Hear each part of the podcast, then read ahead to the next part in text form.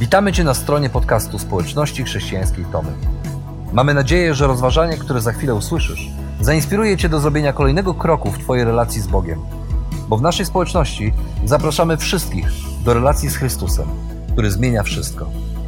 Dziękujemy za Twoje zainteresowanie i zapraszamy Cię do polubienia naszego profilu na Facebooku, Instagramie i YouTubie oraz ściągnięcia darmowej aplikacji na smartfona. Dobrego słuchania.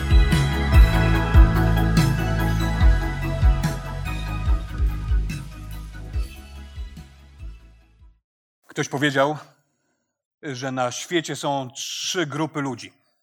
Są ci, którzy nie widzą, co się dzieje. Są ci, którzy przyglądają się temu, co się dzieje. I są ci, którzy sprawiają, że się dzieje. Którzy sprawiają, że się dzieją dobre rzeczy. I Nehemiasz z pewnością należał do tej trzeciej grupy ludzi. A przez ostatnie tygodnie przyglądamy się jego życiu, czytając księgę, która nosi nazwę od jego imienia. Nehemiasz dla wielu jest niesamowitym bohaterem. Jest dla wielu wzorem przywódcy, który poradził sobie z opozycją, który odbudował mury Jerozolimy, który stanął na czele państwa, które odradzało się z ruin. A kiedy Nehemiasz, pracując jako wysoko postawiony urzędnik perskiego króla Artaxerxesa, otrzymał wiadomość o tym, co dzieje się w zburzonej Jerozolimie, w jego państwie, kiedy dowiedział się o tym, że mury Jerozolimy leżą w gruzach, ogarnęła go wielka rozpacz i smutek i przygnębienie. Całymi dniami pościł. Pościł, płakał i modlił się za swój lud w Jerozolimie. Nehemiasz wyznawał Boga przymierza jako Boga niebios, jako Pana nieba i ziemi i prosił Go, aby ten był łaskawy dla Izraela. I prosił Go również o to, aby Bóg zmiękczył serce króla perskiego. Po kilku miesiącach modlitwy nadarzyła się okazja rozmowy z królem. Na prośbę władcy z obawą i drżeniem wyraził swój ból z powodu chaosu panującego w Jerozolimie. A kiedy Artaxerxes poprosił go o wyrażenie swojej prośby, on cicho pomodlił się i odważnie poprosił, aby król wysłał go do Jerozolimy, do jego kraju, do kraju jego ojców, aby mógł odbudować mury zburzonego miasta. Nehemiasz wraca do Jerozolimy i pomimo wysiłków opozycji mury Jerozolimy zostają ukończone. I to zostają ukończone w bardzo szybkim tempie, bo zajęło to tylko 52 dni. A gdy usłyszeli o tym wrogowie Izraela, na okoliczne narody padł strach. Wszyscy dowiedzieli się, że to Bóg Izraela, Bóg Nehemiasza dokonał tego dzieła. I tak docieramy do rozdziału 7 Księgi Nehemiasza, w którym czytamy: Gdy mur był już odbudowany, kazałem stawić wrota. Wyznaczeni też zostali odźwierni, śpiewacy i lewici, a władzę nad Jerozolimą powierzyłem Hananiemu, mojemu bratu, oraz Hananiaszowi, komendatowi twierdzy. Był on bowiem człowiekiem prawym, jak mało kto. Poleciłem im: bramy Jerozolimy otwierajcie dopiero, gdy słońce zacznie nieco przypiekać, a zamykajcie je i ryglujcie, póki stoją straże. Formujcie też warty z mieszkańców Jerozolimy. Jedne niech stoją na postarunkach, drugie przed własnymi domami. Miasto bowiem było wprawdzie duże i przestronne, czytamy, lecz mało w nim było mieszkańców i domy nie były w pełni jeszcze odbudowane. Następnie Bóg mój położył mi na sercu, abym zgromadził przedstawicieli rodów, ludzi sprawujących władzę oraz pozostały lud i ujął wszystkich, w spisach rodowych. Gdy tylko Jerozolima została bezpiecznie otoczona murami, Nehemiasz zajmuje się kolejnymi ważnymi wyzwaniami. Zajmuje się kolejną ważną sprawą. Najpierw powołuje ludzi. Ludzi, którzy mają dbać o świątynię. Później lewitów, którzy mają pełnić służbę kapłańską w świątyni. A potem śpiewaków, którzy mają prowadzić lud w uwielbieniu ku chwale czci Boga, Boga Izraela. Następnie wyznacza konkretnych ludzi na konkretne stanowiska. Wydaje polecenia i mówi, że jak mają dbać o bezpieczeństwo miasta. Tak naprawdę angażuje wszystkich mieszkańców Jerozolimy, aby ci trzymali warty przed własnymi domami. W jakimś momencie Nehemiasz zauważa coś jeszcze.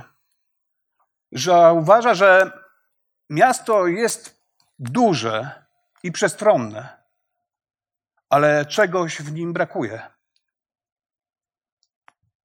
A brakuje w nim ludzi. I nie wiemy, jak wyglądała wtedy, w tamtych dniach Jerozolima, ale mogła wyglądać trochę podobnie, albo przynajmniej atmosfera mogła być podobna w tamtych czasach do atmosfery, która panowała w Tomaszowie w czasie społecznej izolacji. Bo ruch na ulicach był mały, a może całkowicie zamarł. A ludzie nie odwiedzali się nawzajem, nie odwiedzali przyjaciół. Może rodziny pozamykały się w domach, które nie do końca były jeszcze odbudowane. Były puste szkoły, lokale, kawiarnie, puste sale nabożeństw. I ta smutna rzeczywistość sprzed kilku tygodni, myślę, że uzmysłowiła nam, że tak naprawdę można mieć piękną kawiarnię, ale jeżeli nie można w niej usiąść z przyjaciółmi i napić kawy, to utrzymywanie jej jest zupełnie bez sensu. Bo można mieć piękne mieszkanie, ale gdy nie ma w nim gwaru, nie ma w nim rozmów, nie ma z nikim, z kimś, nie ma, można usiąść do stołu, aby zjeść posiłek, to również to mieszkanie nie w pełni daje radość mieszkańcom.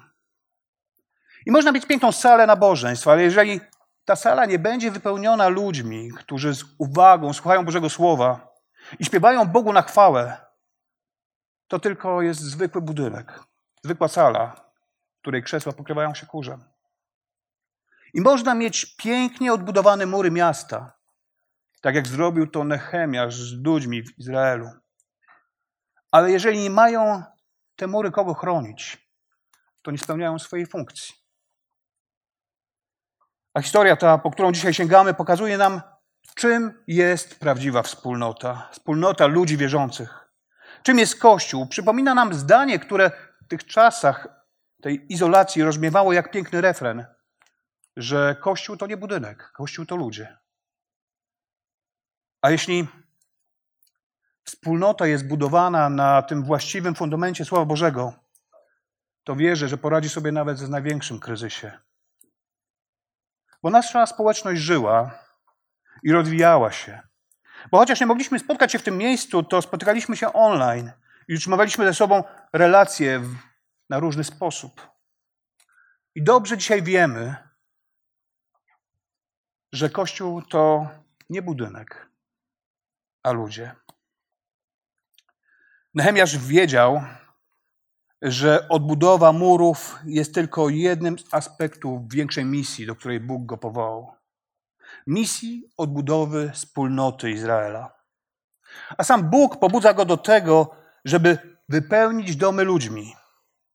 Wie, że robi dobrze. Dlatego zgromadza wszystkich przedstawicieli rodów i sięga po długą listę mieszkańców, którzy powrócili z niewoli i są tam spisani wszyscy, którzy uprowadzeni byli do Babilonu, a którzy powrócili do Jerozolimy i do Judei. I nie będziemy czytać tej długiej listy dziwnie brzmiących imion i nazwisk, bo samemu autorowi tej księgi wypisanie ich wszystkich zajęło ponad 50 wersetów.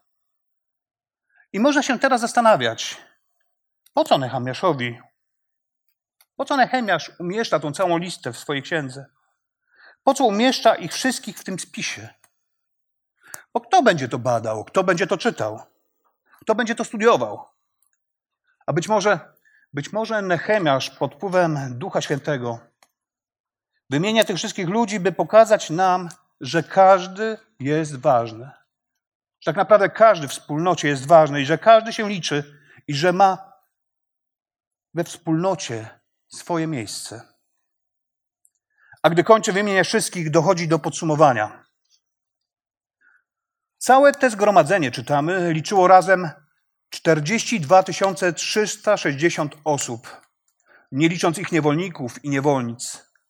Tych było 7337, a mieli oni też 245 śpiewaków i śpiewaczek. Wielbłądów mieli 435, osłów 6720.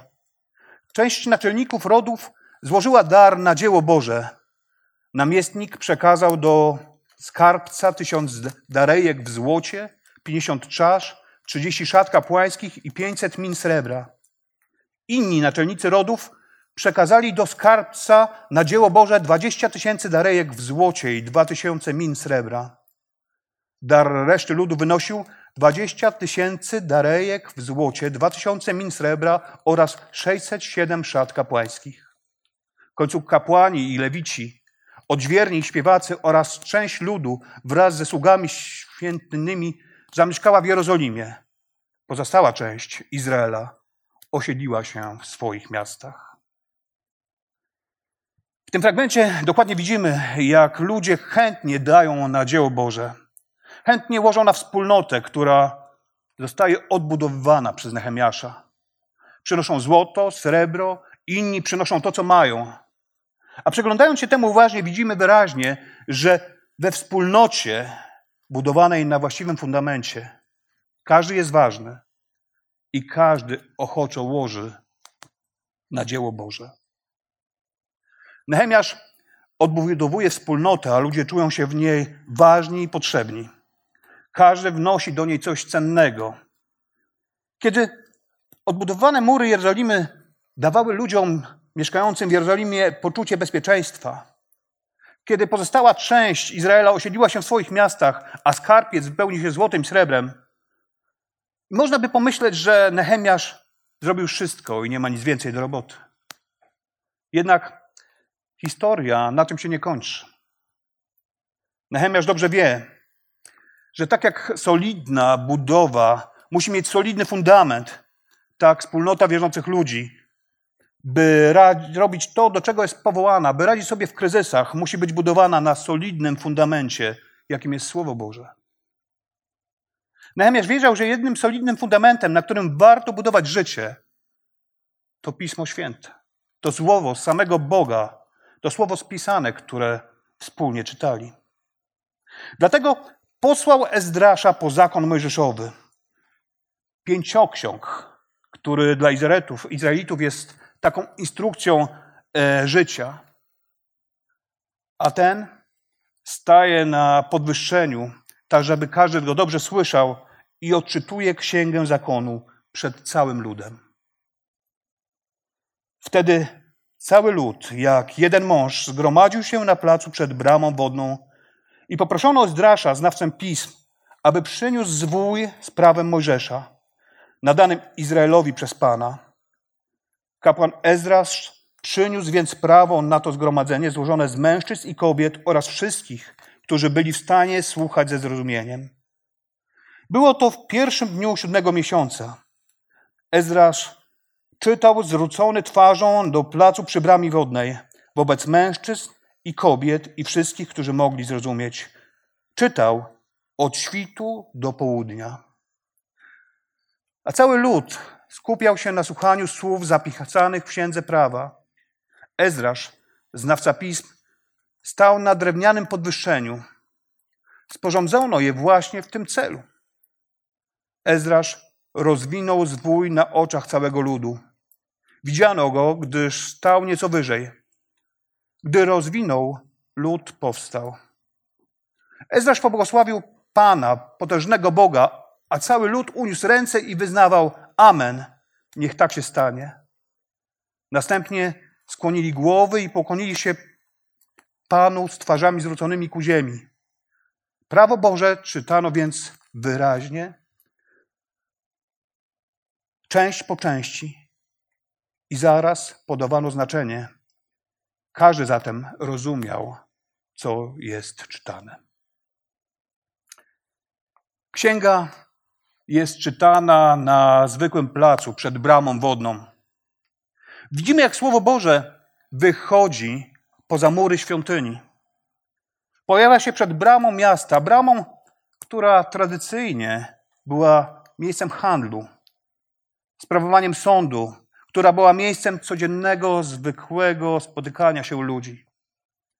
I w ten sposób widzimy wyraźnie, że Słowo Boże, że Pismo Święte nie jest oderwane od rzeczywistości, od zwykłego, codziennego życia.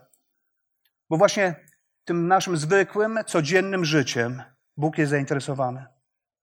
Bo właśnie to zwykłe, codzienne życie staje się przestrzenią obecności i działania samego Boga, który przychodzi do ludu w postaci swojego słowa.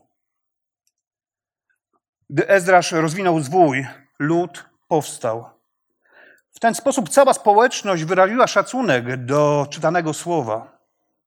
I do dzisiaj są wspólnoty, w których, gdy czyta się Pismo Święte, ludzie stoją. Bo w ten sposób chcą wyrazić szacunek do słowa.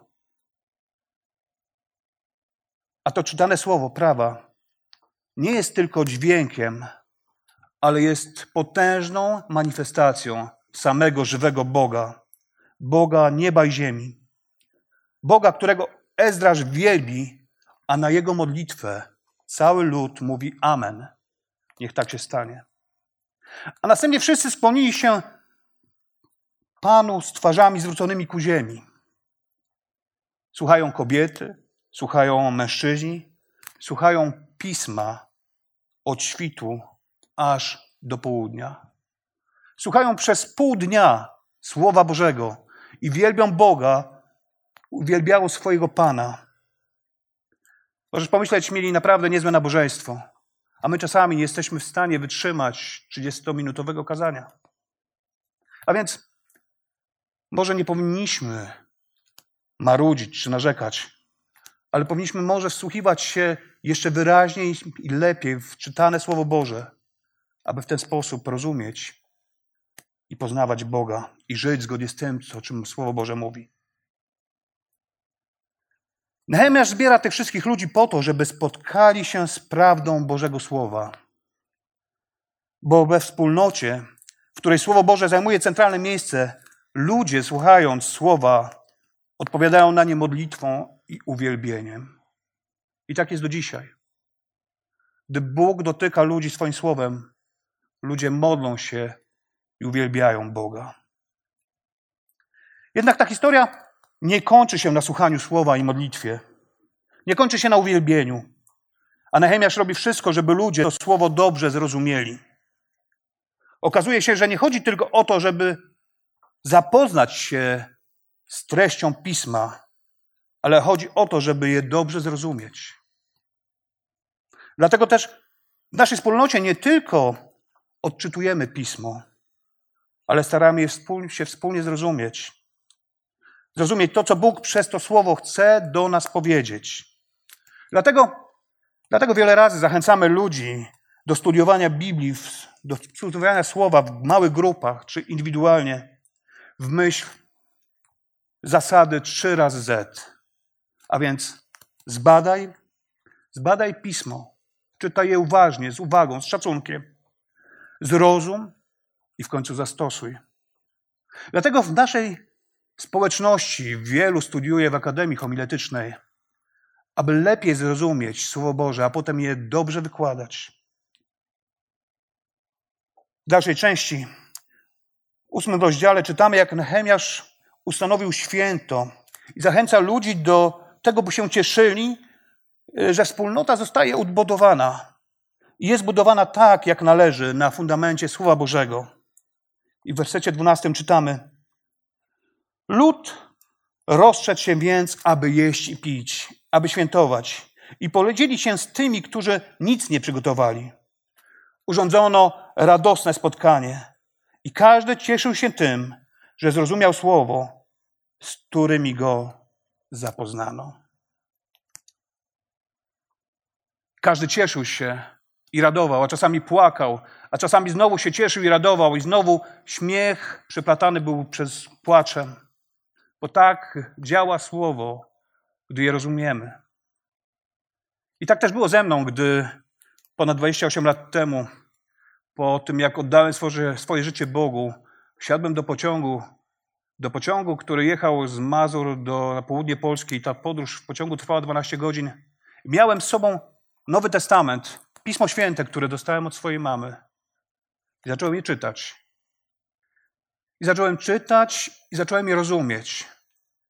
I zacząłem płakać, a potem cieszyć się z tego, co Bóg dla mnie uczynił i zrobił. Bo tak właśnie działa Słowo Boże. Gdy je rozumiemy, wtedy cieszymy się i płaczemy. Bo tak działa Pismo Święte, tak działa Bóg, kiedy swoim Słowem wkracza w nasze życie. A wracając do historii. Na drugi dzień kapłani i lewici spotkali się z Ezdraszem i znowu chcieli wspólnie zapoznać się z postanowieniem Pisma. I studiując Słowo, zdali sobie sprawę z tego, że Bóg objawił przez Mojżesza, iż Izraelici mieli podczas święta szałasów mieszkać właśnie w namiotach, w szałasach. I zaraz ogłosili to całej wspólnocie, i zaraz ogłosili to całemu ludowi. A ludzie na tą wiadomość zareagowali z wielkim entuzjazmem. Udali się na wzgórza, przynosili gałęzie z drzewa oliwnego i gałązki palmowe i zaczęli wznosić szałasy, małe namioty na dachach domów, na placach, na dziedzińcu świątynnym. I z radością uczestniczyli w święcie wszyscy, bez wyjątku. A obchody te, jak czytamy w tym tekście, były najwspanialszym obchodem święta namiotów od wielu, wielu lat, od czasów, gdy Izraelici obchodzili je z Jozuem. Ludzie posłusznie zrobili to, co wymagało od nich Boże Słowo. Bo w wspólnocie, która budowana jest na Słowie Bożym, miłość do Boga zawsze wyraża się w posłuszeństwie Jego Słowu. Bo tak działa Słowo Boże. A jeżeli kochamy Boga, to chcemy być Mu posłuszni. I tak też było w moim życiu, gdy czytałem Pismo Święte. Tak naprawdę większość Pisma Świętego nie jest jakoś bardzo skomplikowana. I każdy, nawet najprostszy człowiek jest w stanie zrozumieć to, co jest tam napisane.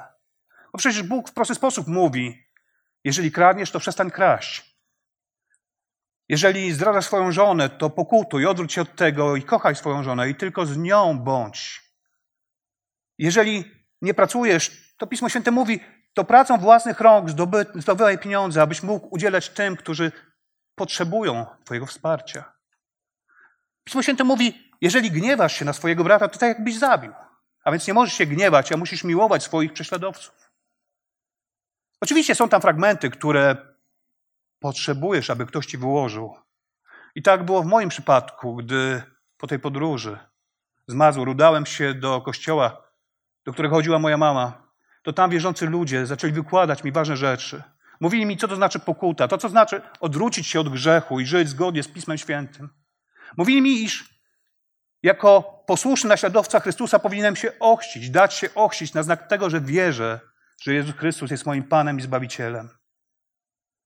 Bo była to wspólnota budowana na fundamencie Słowa Bożego. Bo we wspólnocie, która budowana jest właśnie na Słowie Bożym, miłość do Boga zawsze wyraża się w posłuszeństwie Jego Słowu.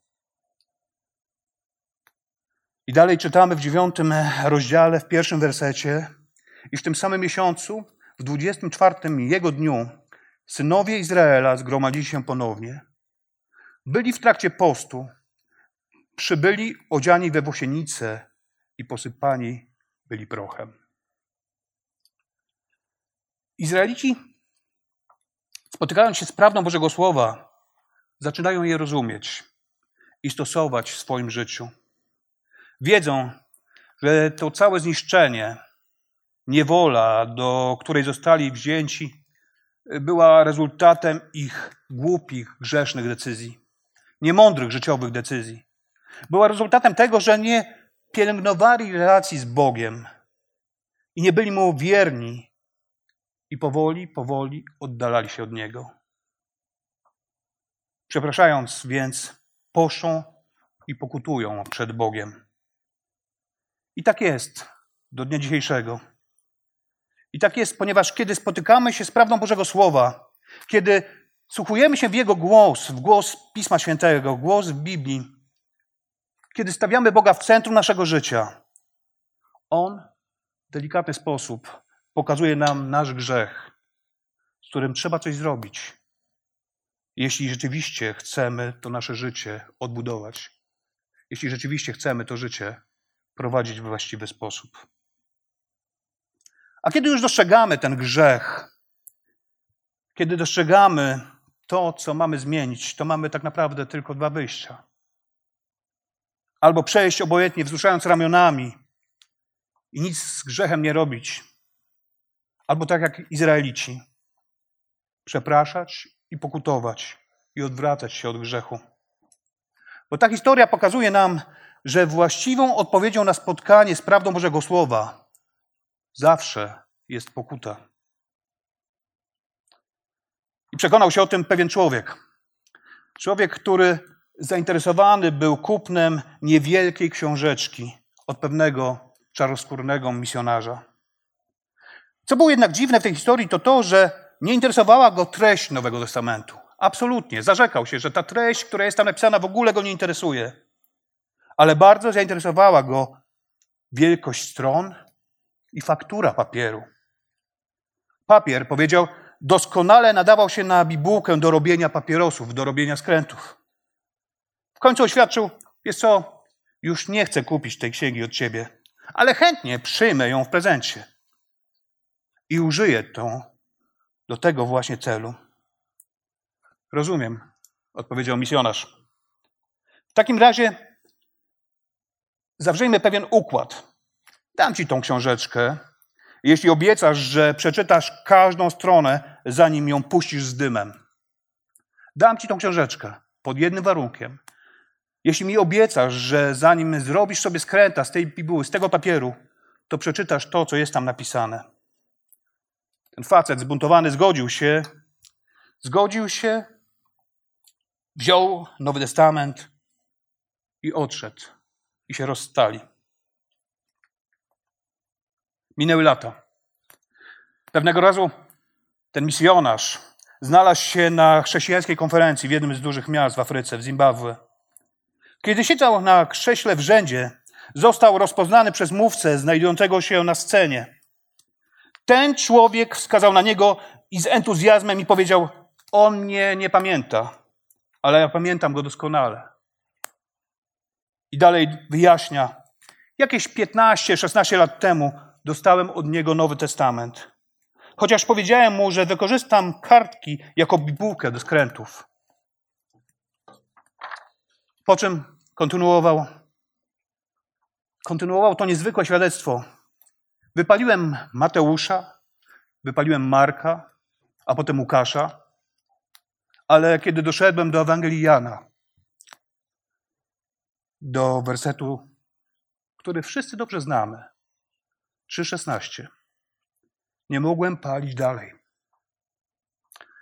Od tej pory moje życie wyglądało inaczej. Pokutowałem, żałowałem za grzechy i odwróciłem się od nich. Obecnie ten dawny palacz jest ewangelistą w Afryce i pokazuje innym drogę do zbawienia. Pokazuje innym moc Bożego Słowa. Pokazuje innym Boga, który działa przez swoje Słowo. Bo Bóg wykorzystuje moc swojego Słowa, by zmienić nasze życie. By zmieniać ludzkie życie. Dokładnie tak się dzieje też w tej historii, w historii, którą dzisiaj czytamy, w historii, w tej księdze Nehemiasza. Kiedy Izraelici zaczynają rozumieć Pismo, zaczynają również rozumieć swoją winę i pokutują.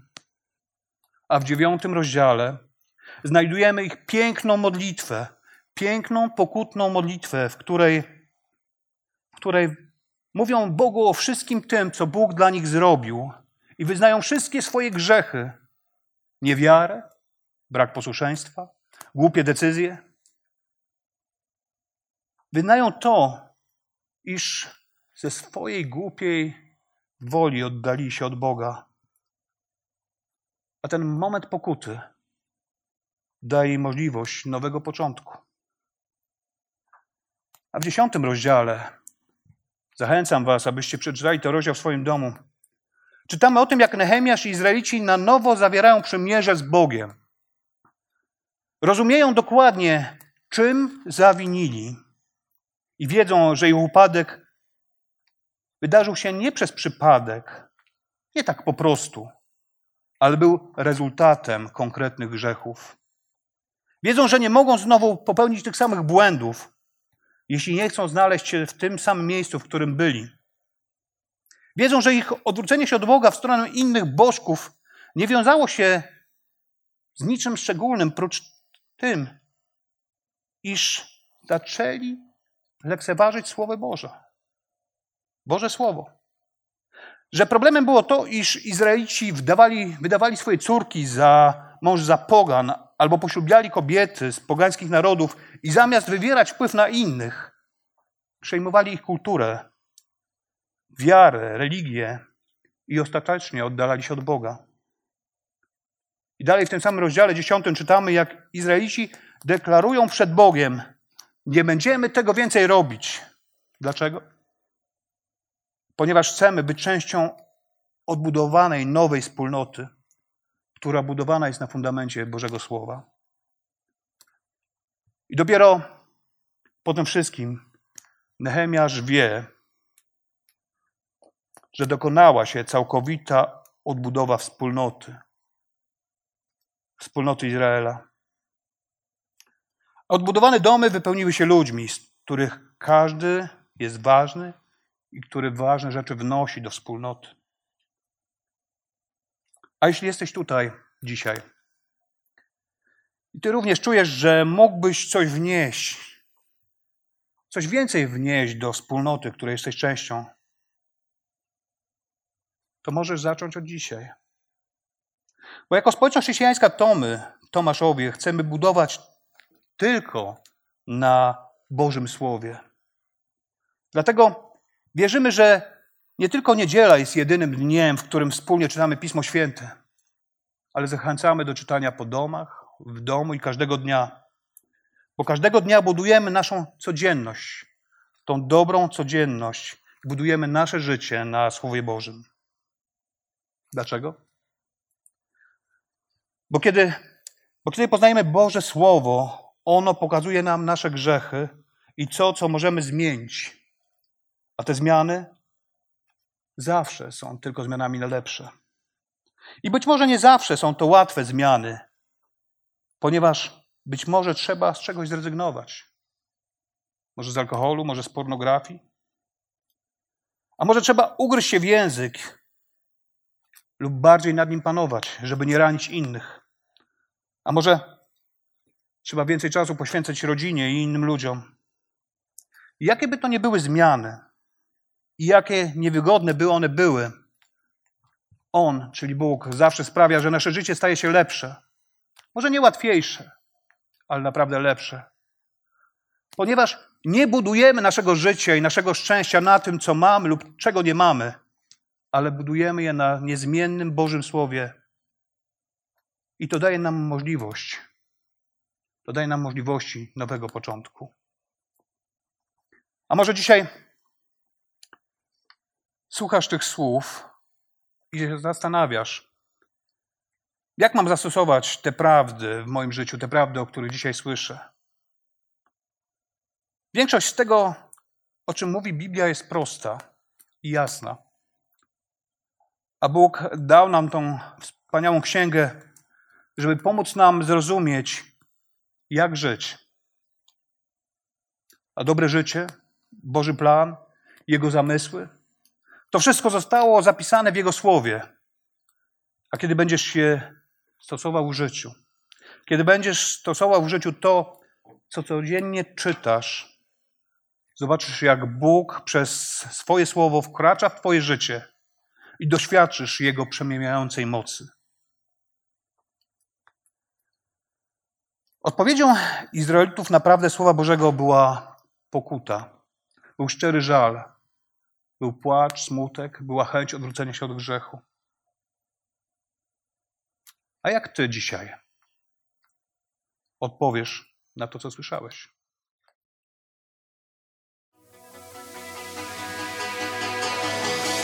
Jeszcze raz dziękujemy za wysłuchanie naszego rozważania.